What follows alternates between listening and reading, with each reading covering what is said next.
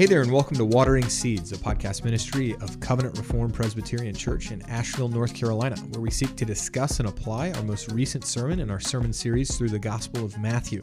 This week, we'll be discussing Pastor Sean's sermon on Matthew 13, 24 through 42, entitled Humbled Beginnings. You can find that sermon on our website, covenantreformed.net slash sermons, or by going to sermonaudio.com and searching for Covenant Reformed Asheville here with none other than the man who preached this sermon himself, as usual. How you doing today, sir? I I it when you used to call me the man, the myth, the preacher. What if I happened to remember, those? if I remember, actually, the last time I did that, you the immediate response of of from that was, "You have to stop doing that." And I think I've got the recording of that I guess somewhere. I guess I miss it.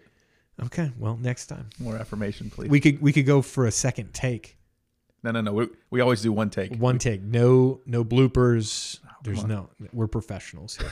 We're clearly, professional clearly professional. Absolutely. Absolutely. Hey, so uh let's talk sermon, uh nuts and bolts. I like to do that just to again sort of give a view behind the curtain. Uh ended up with another parable, uh set of parables really, um from Jesus. Uh, ended up with another explanation of Jesus. Got your sermon handed to you by our Lord. Always great, always great. Uh, but walk us through uh, how it was doing another parable, but bringing to us a different emphasis. Is that the right word? Yeah, sure. I mean, Jesus' ministry. I'll back up even further. Uh, figuring out how to outline and preach chapter 13 was tough. I mean, the parable of the sower, it's given and then it's explained, but there's this purpose of parable statement in between. Well, the weeds is given, and then there's two more parables given, then a purpose statement, and then a, a change in scenery, and then the, the explanation is given. So it's a lot. Uh, as we know, Matthew's not just slapping parables up against the wall. Uh, we're pretty sure that the explanation of the parable of the sower happened not to the crowd. Right, it was in Right. a separate context. You And so mentioned that in the sermon. That's right. Matthew's very intentional. I actually have a, a, a very detailed uh, chiastic outline, right, of sort of pairings that go along through this whole thing uh, of why Matthew lined them up this way, why each parable matches a parable sort of on the other side. One and eight match, two and seven match. So it's actually very complicated. I don't entirely understand it.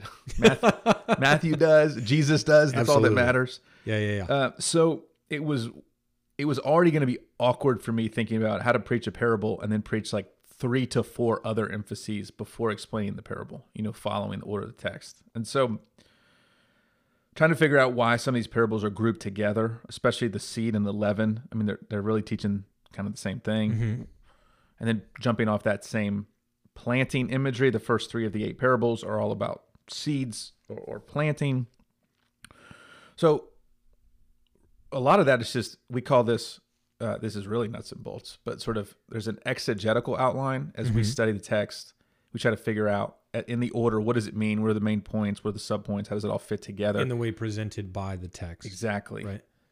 But then uh, the second decision is like, how are we going to preach this? Right. And usually the way we preach it lines up pretty closely to the exegetical outline, especially Covenant Reformed. Like, y'all expect that, right? Which is a, wonderful thing, right? Our hearers expect us to show them exactly what the Bible says.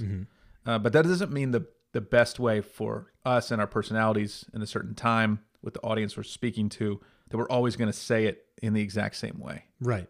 So then you have to make some preacher decisions of how am I going to best explain and apply this text, and that's where you get homiletical, the homily, right?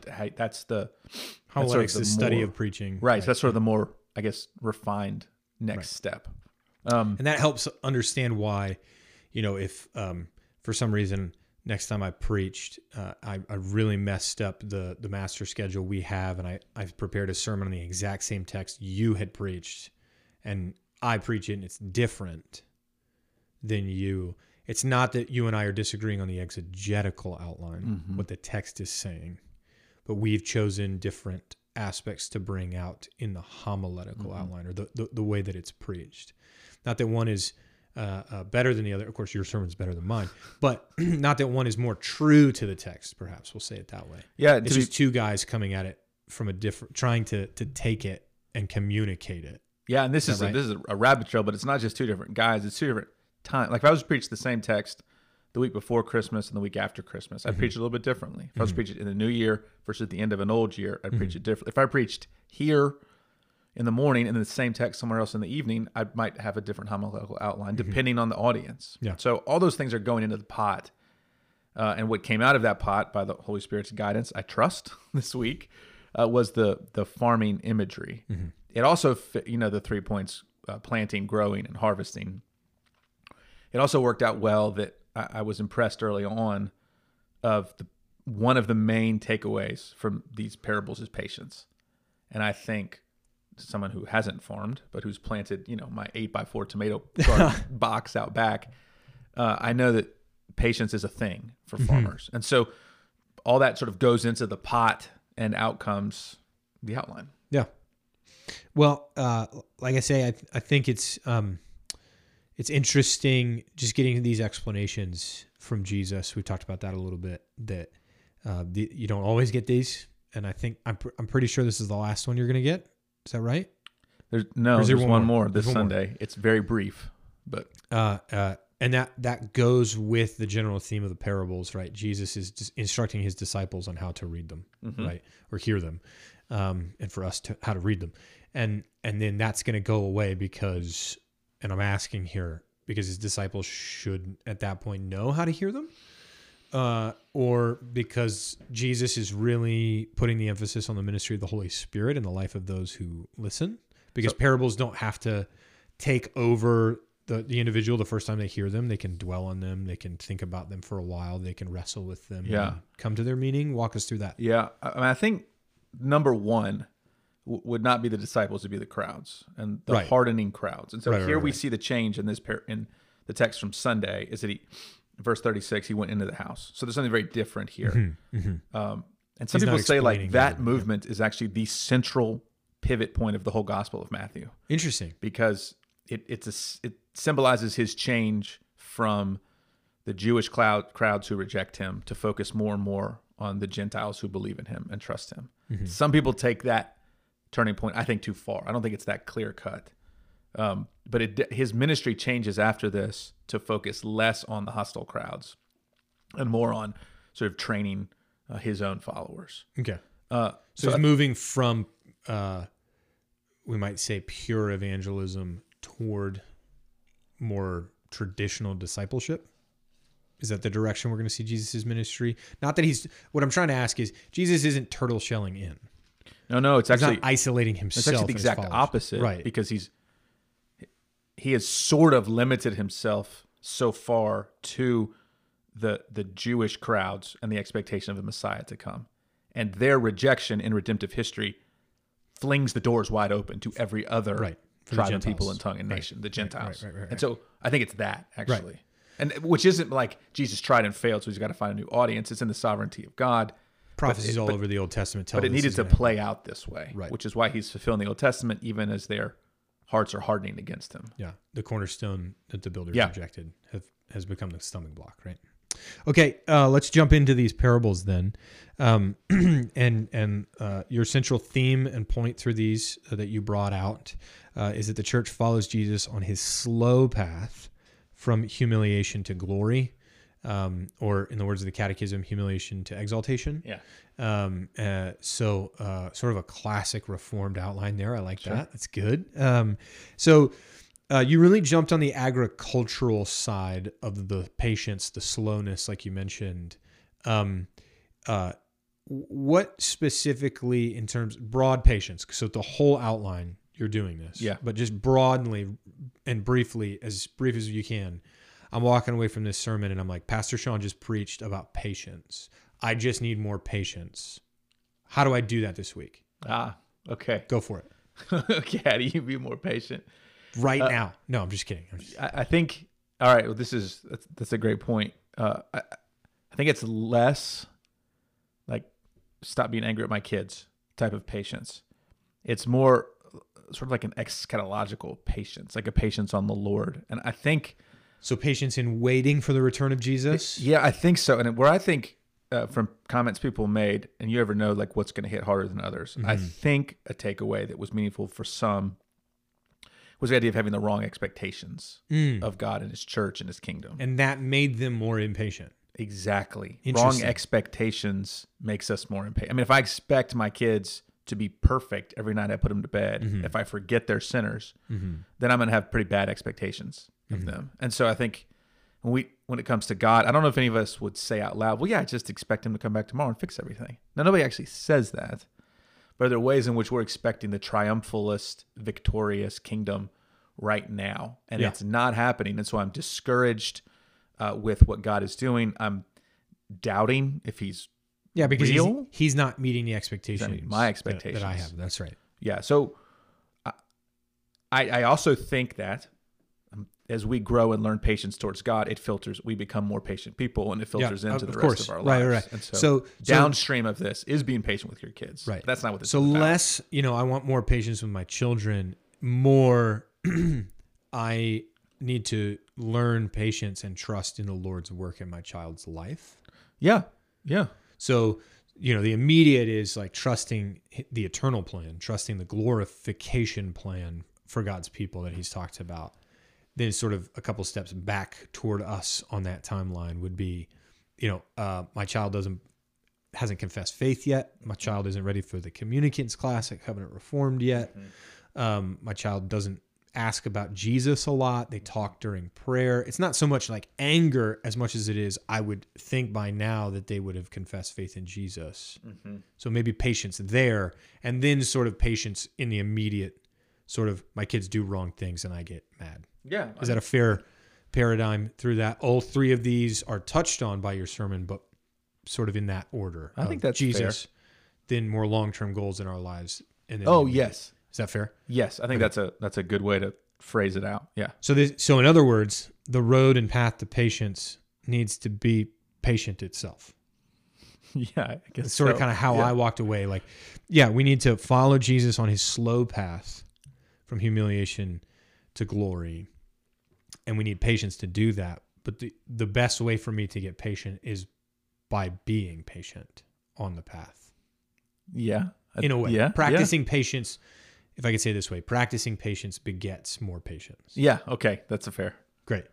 All right, so let's move into the actual parables because that's why our listeners are here today. They want to hear uh, details. Just a reminder to our listeners, maybe riff on this for a second. Again, there's not always a one to one comparison from parable detail to detail in my life. We talked about that last podcast, right? So if you, if you didn't go listen to that one, go listen to that. I think that's an important intro to the the next several sermons and podcasts on on how we understand parables. Um, so as we jump in to the weeds uh, uh, and wheat, there's the word. Uh, as we jump into that one, um, just want to run by you something that I think you said, but maybe not in the way that a lot of people have heard it said before. So um, one of the big popular, uh, well, this is a big popular parable, naturally, and as such, the the parable itself has the, the interpretation of the parable itself has become well known. And one of the basics of that interpretation of this parable is uh, sort of the King James language, right? The wheat and the tares, Yeah. right, rather than the weeds, Which is easier to say, wheat and weeds right? versus wheat and tares. But And then and then uh, it's been made. A lot of ink has been spilled over the fact that the the particular Greek term used for weeds or tares here is a reference to a specific type of weed called a tear. I don't know. no, I, I um, wish I remembered the word. It's not. Um, Okay. Most of the commentaries make this point. that that that weed specifically looks kind of like wheat especially when it's young and growing. right so f maybe from a distance it's mm-hmm. it's it's it's difficult to determine you mm-hmm. made that point at a sort of a different part or mm-hmm. detail from the parable which was the roots and so uh, you made the point and i'm not really following your outline here so if people No, it's fine. want No, that don't worry about the outline. um, uh, but uh, you made the point uh, that Jesus doesn't want, or the, the master doesn't want his servants to rip up the, the weeds after the, the evil one has gone through and, and uh, uh, spread those, because if you do that, you might tear up the roots of the wheat. And then we have nothing. Yeah, this Right. was yes, this is an interesting question because I, I was fascinated by this part of the parable. And you get down to the explanation, and everything's explained except for that. Because I, I just kept wrestling in my mind how how would weeding out the unrighteous also re- weed out the righteous. Like, And mm-hmm. so because we want that, right? Like that's the question I felt myself asking during the sermon. Is like, how is it possible, Jesus, for you to? Because sort of what, and again, correct me if I'm wrong here, but what what I sort of got from that part of the sermon was in the infinite wisdom and eternal counsel of God and His will, He recognized that it would be worse for us somehow if he had saved us and immediately glorified us. Or not even immediately glorified us, but immediately sanctified you're, us. by us, you're talking about us as an the church, individual, the wheat. Yes, that's right. not the church as a body. Yes, that's right. Okay. So uh, Jesus saves me, and boom, I'm fully sanctified. Like, why do I have to go through this process? Why do I have to go through the the, the suffering and the hardship and blah blah blah? And I get to this part of your sermon, and you you're bringing out like tearing up the roots and uh, how you know um, I really like the the spraying with the Roundup illustration here. Um, that you're just going to kill everything. Um, but it was interesting to me that this is a different type of answer to that question that I think the Bible addresses in various places and in various ways. That Jesus is actually saying, no, no, no, no. If we went and did that, if we got rid of all of the evil, if we ripped up all of the weeds, it, it, you would be worse off. And I think the way that you illustrated that in particular is that weeds can become wheat. Yes. So, so walk us through so, some of that yeah, I mean, I- and help us understand. you that. kept saying we, but there's there's very particularly two groups of people who are there's the the farm hands, right? There's the the workers, and then there's the reapers, mm-hmm. and they have two different job descriptions. Very different. Yeah, yeah, yeah. One of them's a lot better at their job at reaping than the other, and so the the question the question of there, there's two different ways to answer the question because it, Jesus, why can't we go ahead and do it? That's the question I was trying to answer, Right. Because you're not very good at it, Right. Exactly. You're, you're going to mess it up. exactly. Um, I honestly still struggle understanding how exactly, if, well, I don't, I don't actually even know how would a Christian weed out a non-Christian in Yeah. the world. I, we understand how it would work in the church. It's church discipline. Yeah, we're in fact we're given the opposite task, right? We're Right. sort of not sort of we're commanded to go proclaim, preach the gospel, evangelize, Yeah. and try and turn the weed with the obviously the Holy Spirit Yeah. does the work. But you know what I mean? But so the fascinating part, the answer is sort of in the non-answer. Like if Jesus hasn't told us what every little individual part of the parable means, we don't have to. We don't. We probably shouldn't speculate too much Right. on it. right. Um, so I do still struggle a little bit to know exactly what that one-to-one connection is, but Yeah. I, I am confident, and I think this helps our patience as we understand. Well, it's not your job, guys. Like that's the reaper's job, Mm-hmm. Yeah. and they know what they're doing, and you don't know what you're doing. So Right. stop it. Yeah, yeah, yeah. And the Lord hasn't caused the reapers to come. Exactly. So it's a patience. So there's thing. this huge benefit for us, you know. So so again, just in my life and in your life, we didn't grow up in Christian homes. There was a distinct moment of conversion, um, where before we weren't and after we were, Mm-hmm. you know, whether or not that was a singular moment in time or whatever. But um, uh, I went from a weed to a wheat by God's grace and, and to His praise, and I'm really glad the reapers didn't come before that because otherwise I'm toast, right? Um, and that that's a that's a, I think a very helpful way to think of it non-selfishly, right? yeah. Like if if you're the worker or if you're the wheat, right?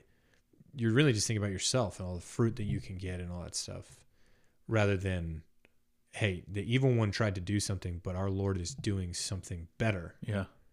in leaving the weeds for now. Yeah. And you know, we talked earlier about kids, and you gave the example of, of younger kids, but I think about folks that have grown kids, and some who are walking with the Lord, and some who aren't. Right. Um, and yeah, sure, we all want Jesus to come back, but there's a there's a good side of a parent that's like not not quite yet. Yeah. Yeah. Like, Yeah. yeah, right. Give my, you know, give my prodigal a couple more chances. Mm-hmm. And I'm, you know, the- parent has a divided heart. They're not really praying that Jesus wouldn't come back, but they're They you know, want two good things. exactly Right? Yeah, there's a good way to put it. Yeah, exactly. They want two really good things, and there's no tension in wanting those two things. Um, I do think, uh, uh, you know, early in my ministry, I think I overemphasized, like, yeah, we we you know we need to pray more often for Jesus to return, and I think that's true. I do think that's true, but at the same time, I hadn't been considering things like that, and th- both of those things are desirable and good, and God does not look at that and go, "Oh, that's a divided person." Right. Right. Um, uh, uh, Lord willing, he he says, "Okay, convert him and then come." Right, right, that's exactly, the- exactly. That'd be the, the greatest part about it all. But okay, all right. So let me back up in terms of of the both the outline and, and the text. I, I just wanted to deal with that. Mm-hmm. Talk about that that that popular um, and well known interpretation of this passage. Um, going back again, you you mention that parables are trying to reveal Mm-hmm. to those who have ears to hear Mm-hmm. and conceal from those who don't. Mm-hmm. Um, and we talked again last podcast about how that concealment functions in two ways. First, hopefully it converts them, but if not, secondly, it confirms their hardening, which we're, we're seeing in the narrative portion of Jesus's life now. But let's talk about the evil one. Let's talk about Satan coming along. Um, this kind of gets back to to a question the Bible has talked about a lot, but uh, theoretically, the master is God, the Son of God, right? So why doesn't he prevent the evil one? Why doesn't he do more to protect the field? You, I'm setting you up here. The problem of evil. Yeah, basically. Because I think, I mean, if you if you read this, uh, I, I think it's a a uh, hopefully not an irreverent question to say, well, man, that that's that kind of stinks that the evil one came in and did that and was able to do that. But I think it points us back to something that we did in the Sure. garden more than it does God not protecting His people. Is that fair? Yeah, and I, and I would just remind us that it's just a parable, Right. and so we don't create an entire creation fall redemption arc right, right. based on Right. Right. Right. the guy sneaking in. I mean, one of the commentaries I read was like, "Look how, uh, look how unattentive the disciples were to fall asleep and let Satan come in." Like, come on, that's not that's not the point. Is Jesus then? But you raise a wonderful point, and what's fascinating is that it it's as if in this in this field, God is doing the planting first, right? Right. And it's like everything's good, and then it's not. an interloper comes Yeah, yeah, in yeah, and plant. And so you're you're exactly right in pointing us to the garden here. It, um, agriculture. I mean, come on. yeah, right, right. But it's like, yeah, it's as if he comes in and the seed's like, you know, I kind of want to be a weed. Life seems better as a weed. So in reality, If we're mixing Jesus is it- just sort of describing reality more than anything. So he, let me push back on that. Okay. Because one thing about parables is I really only think they have like one, maybe two points. And the, the real point of this parable is, is the harvest. Right, right. time. That's what I mean. Is in that Jesus is just describing the mixed world. That there are some people who have ears. Oh, to hear yes, yes. and some who don't. That's all I mean by that. Is that that um, uh, uh, there's no origin story of the master Right. and all this stuff going Right. on in the parable. Jesus is trying to get to the point of the harvest, right, and all that stuff. And he's somehow just got to be like, okay, there's a field and there's seeds in it. Okay, just ignore But it that. is Let's fascinating. You do learn about the mischievousness of the enemy. right? Because Jesus very specifically says it's nighttime. Yeah. Which That is he comes yeah, in. which is huge. and and that's super crafty. Another Yeah. word from earlier in the scriptures. Um, what uh, what what do you think we should take away from this, if anything, about uh, uh, Satan being the one to spread the seeds of the weeds? Is there anything there?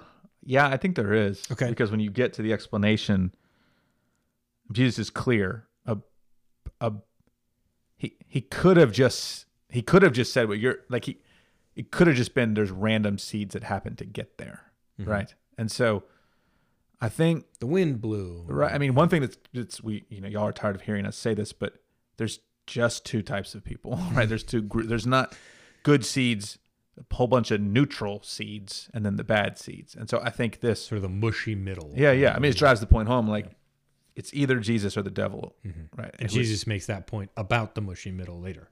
yes, Uh, uh, Yes. Either for me or against me.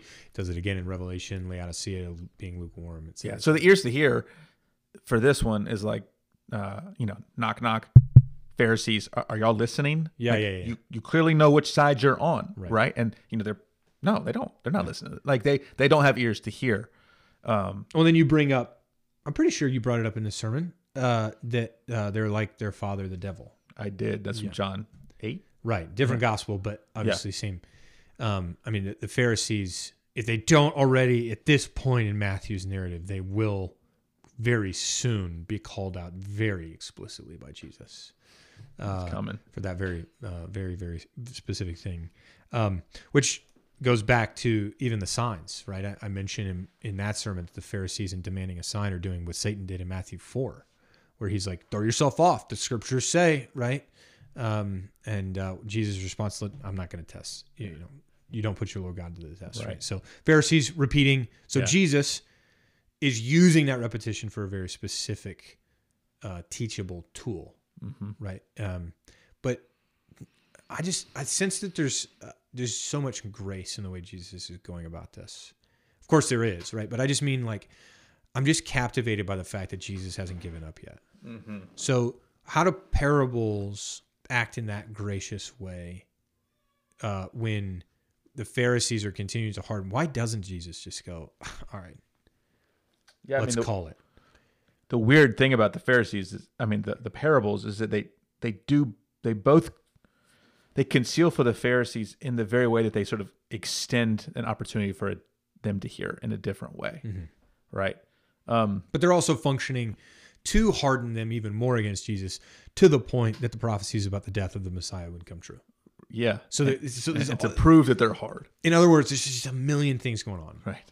uh, in in these, and I just I like to bring that out to people that that there's so many layers, there's so many different things that are happening in why Jesus is doing what he's doing, and I'm sure there's a million more that the scriptures just didn't even record for Yeah. us. Yeah, I mean, if you, know. think about the wheat and the wheat, like the wheat and the tares, neither of them have a in in the parable. Like they're just plants. They don't have a conscience. They can't right, hear. right, right, right. They don't know what's happening at the Right. end of the harvest season, Mhm. right? And so the yeah, the graciousness of God to give us these warnings Mm-hmm. over and over and over again. Yeah. All right. Uh, let's move from wheat and weeds into mustard seed Yep. and the leaven. Yep. So, uh, you looked up a mustard bush when prepping this. Is that right? I read about them. I didn't see a picture though. Okay. So I still don't know how big a must. I still haven't gone. Apparently, they're not very tall. They're like eight to twelve feet. I mean, it's it's not small, but proportionally, I guess. Well, they're the huge idea. for the garden, right. for a garden, but there, it'd be a stretch to call it a tree. So, But Jesus, calls is it a not- trees here. Tree. Jesus is not making the comparison of like a tree farm where like, oh, okay, we want, you know, a paper company is like, we, well, we need renewable trees. So we're going to go plant a bunch of trees. Jesus is, spe- is still speaking in the agricultural. Oh yeah. Okay. So it, what we're talking about is an incredibly tiny thing We'll be able to sustain birds, nests, and more life. Yeah, and apparently, like the mustard seed was like proverbial for being so small. Okay. I mean, I think in our context, we would talk about the acorn and the oak tree. right. Like right, that right, immediately brings an image to mind. I think Right, right. it's similar. I mean, acorn's not the smallest of the seeds, but the drastic difference between acorn and an oak tree. Is the point. Yeah, and so I think, I mean, faith like a mustard seed, he uses later. It's a, it's a proverbial saying for something that's very, very small. Right. So going back, humble beginning, slow path. You plant that seed, and it's going to take a while before it comes. It's interesting to me. This is just sort of a, a, a little side note. Um, I went to Greece about a decade ago on a little like tour, Yeah, whatever, must be nice. and the uh, it was great. Yeah, actually. Um, but I uh, went to a couple different places, and we drove past, as you can imagine, a billion olive trees. oh yeah, And something I didn't know until I was there, and I'm pretty sure that I'm getting this right. You can double check me later. But I'm pretty sure it's that olive trees don't produce edible fruit for three years. uh, I've heard something, heard like, something like that. that? Yeah, That that it's an incredibly long time, and you have to discard Hmm. uh, uh, uh, at least one harvest of the fruit wow. because it's not good. Like it has to mature. It has to. So you know, um, say a mustard seed. I don't know, but just make it up real quick. A mustard seed takes a year to grow into a bush. It's interesting. Jesus didn't use an olive, but I guess he was going for the small into the big. Yeah, Uh, but but same again, agricultural uh, metaphor going on here. That this stuff takes a lot of time. Is there anything in here in the agricultural that Jesus is tapping into that's going back to the curse? The toil of our hands, the thorns. Is he using that on purpose? I don't think so. Okay. He could be. Just not explicit. I don't Obviously. think so. Yeah. Um, I've, I, I've, I've, I've had a p- bunch of people come to a lot of different conclusions on the basis of the agricultural nature of a lot of parables on that. So I was just curious your thoughts. Yeah, I didn't consider that actually. Yeah. Yeah, I did. So, uh, I did read one that said um, the agricultural narrative is for the men in the audience, Oh no, and yeah. the cooking narrative for the women in the no, no, audience. no, no, no. The leaven is for the Yeah, so, yeah, so hey ladies, Exactly. hang with me. Yeah, Yours is exactly. No, So uh, I did not quote that in the sermon for obvious reasons. good, good. I think you made a wise decision. Even though I talked about my wife constantly making That's true. stuff that's with true, and that's where we're headed to this to the leaven, to the yeast uh, in the bread. So um, you made, uh, I think, a, a a good deal about the word hid. Mhm. Just recap that for us real quick. Uh, Why use that word? Yeah. So it's it's tricky, right? Because apparently that's not a common word. It's an Right. appropriate word, Right? but just like when you're trying to figure out any other language, like that, yeah, sure. it's like someone speaking English as a second language. Like I get what you're saying, but that's not how we say it. Right. I, I feel like that's. I, I don't know. I don't speak Greek. I don't. Sure. So, but I, that's what I read. Yeah. So You read Um, Greek, you don't speak Greek. Yeah. Right. So I think hid is is is sort of like this hat tip to like, yeah, there's something else sort of going on here about Okay. how you are are hidden in the world. Sort of how the wheat is not visible from the. So it's more maybe more a, an emphasis on the mixing. So like there's a mixing of wheat and weeds. Exactly. There's a mixing of bread and leaven. But it's so thorough. I didn't say this in a sermon, but I mean, imagine trying to separate out the wheat from the flour. Like that's Right. impossible. Well, Paul makes this point, and uh, it's obvious why you wouldn't reference Paul on this point later in the New Testament, because Paul inverts the metaphor, mm-hmm. where leaven is is sinfulness, where he says, "Don't you know that a little bit of leaven leavens the whole lump?" It's almost always sinful. Right. And Because other So that, that was sort of my Yeah. question: is like Jesus is using the leaven here. Obviously, they know a lot about leaven. Uh, the Pharisees, At least of the all women, people. right? Well, yeah. Sorry, I don't believe that. I'm quoting the guy. Yeah, like. yeah, yeah, yeah. But the, the Passover obviously tells a lot about leaven. Leaven's a big deal in the, the, the religious significance for Israel, et cetera, et cetera. So they're going to know a lot about that. Sure. They have a whole unleavened bread feast, right? So why is it is it again just Jesus being general? So there's this. There is that. I do think it's true that Jesus is like looking around and sort of not look, not fit, not actually looking, but like as you or I would try to have illustrations that relate to people. I mean, I do think these are intentionally thoughtful about their daily life. What do they? You like, we're guys gonna- work with bread, so let me tell you a little Yeah, thing we're gonna get. bread. Yeah, so I think he, he's just really good at that. Okay. Uh, I think the I do the the problem I have with the word hid, just to put a period on that thought, is that you can take that too far and say like, oh, we need to be sort of uh, like secret spies and espionage in the world as we're sort of undiscernible from the people around us. Um. So I don't think it's safe. So that's one of those words I don't want to make too much out of. Mhm. Just sort of want to note and, and maybe see what it could be implying. Mhm. Now, now you're are you asking why does he pick these particular types of of No, no, no. I just mean, uh, uh, again, the word "hid" is very interesting, in that that uh, my initial reaction when you were like, "Now the word hid," was, "Oh, he's about to tell us that the leaven is actually the bad thing," because leaven's always the bad thing in the metaphors, and so this is the evil one mixing in leaven again, or mi- mixing in weeds. But it wasn't that, No, no, it's but that's a great question because some people do think that. I mean, right? Okay, evangelical commentators take this one and even possibly the one before as sort of more negative type examples. Uh, I don't think but you're taking it from the perspective that the bread is the world, or the dough, excuse me, is the world, and the leaven is the like, equivalent to the wheat, right? The, Yes. the believers, and so it's going out into the world, sort of inverted from the wheat. yeah, and the reason is because the parable says the kingdom of heaven is like the leaven, Is not like like, the the, flour. Right, exactly. I think if you said it was like the flour, then we So yeah, so the re- the reason I'm, I'm I'm sort of teasing all this out from you right now is that that uh, to show again Jesus is teaching a similar or the same principle roughly through a lot of these parables here, but he's telling them in a very different way. He's starting in one point somewhere and another point somewhere else. And I think that's going to take us all the way back to parables reveal and conceal. Is it is that right? Mm-hmm. That the Pharisees are, are going to get to the end of the leaven and go, dude, what is this guy talking about? I do think that's true. Is Yeah. that partially true? Yeah. Like, I mean, they, at, if if they've ever thought this dude's out of his mind, it's got to be now, right? Um, like, and he's, I mean, he's just going to start making more and more divine claims after this, Yeah. and so it's there. In other words, the parables are being effective. I think so. Absolutely. And we, we're going to get to this sort of massive question at the end this coming Sunday where Jesus asked them, Have you understood all these things? And they say, Yes. And that's it. And you're like, What, guys? Are, Oh, are you sure about that? Hang Like, on. Uh, So and we're not too far off from Matthew 16 either, Right. right? So the, the the explicit confession of Peter is is on its way. I mean, that super famous passage. Yeah. uh, and that's going to come in the wake of a bunch of parables. So, Yeah. uh, and that and, um, at least somebody understands what's going on. by the So, end of it all. like, I'll steal some thunder from Sunday if you listen to it between now and then. But they, uh, they don't understand everything, but they what they do understand, they believe, yes, and I think that's huge. yeah, Like our kid, like you know, eight year olds on Sunday morning could hear this and be like, "Yeah, I, yeah, I get that." Well, I did this last night, right? So we, uh, Madeline and I have have um, uh, recently started using, on the recommendation uh, uh, of someone here, uh, uh, the Child's Story Bible by Catherine Vos. Mm-hmm.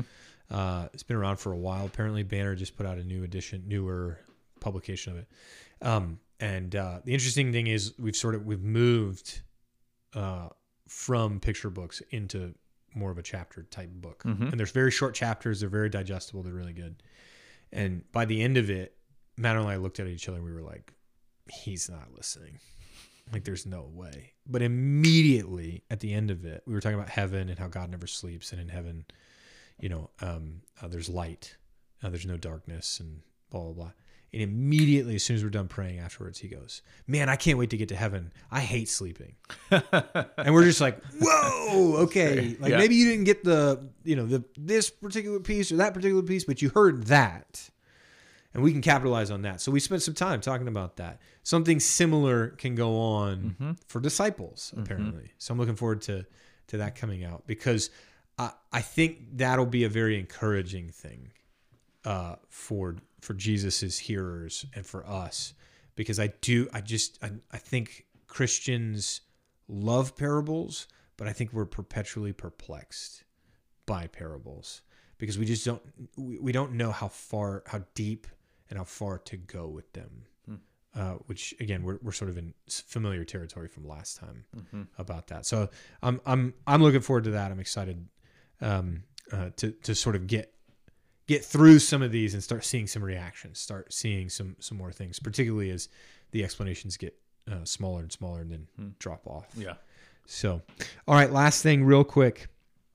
Uh, the glorious exaltation of the kingdom of Jesus. So the parables do take us all the way to the end, uh, as it were, all the way to the eschaton, uh, which uh, the last time, right, or the last day of judgment.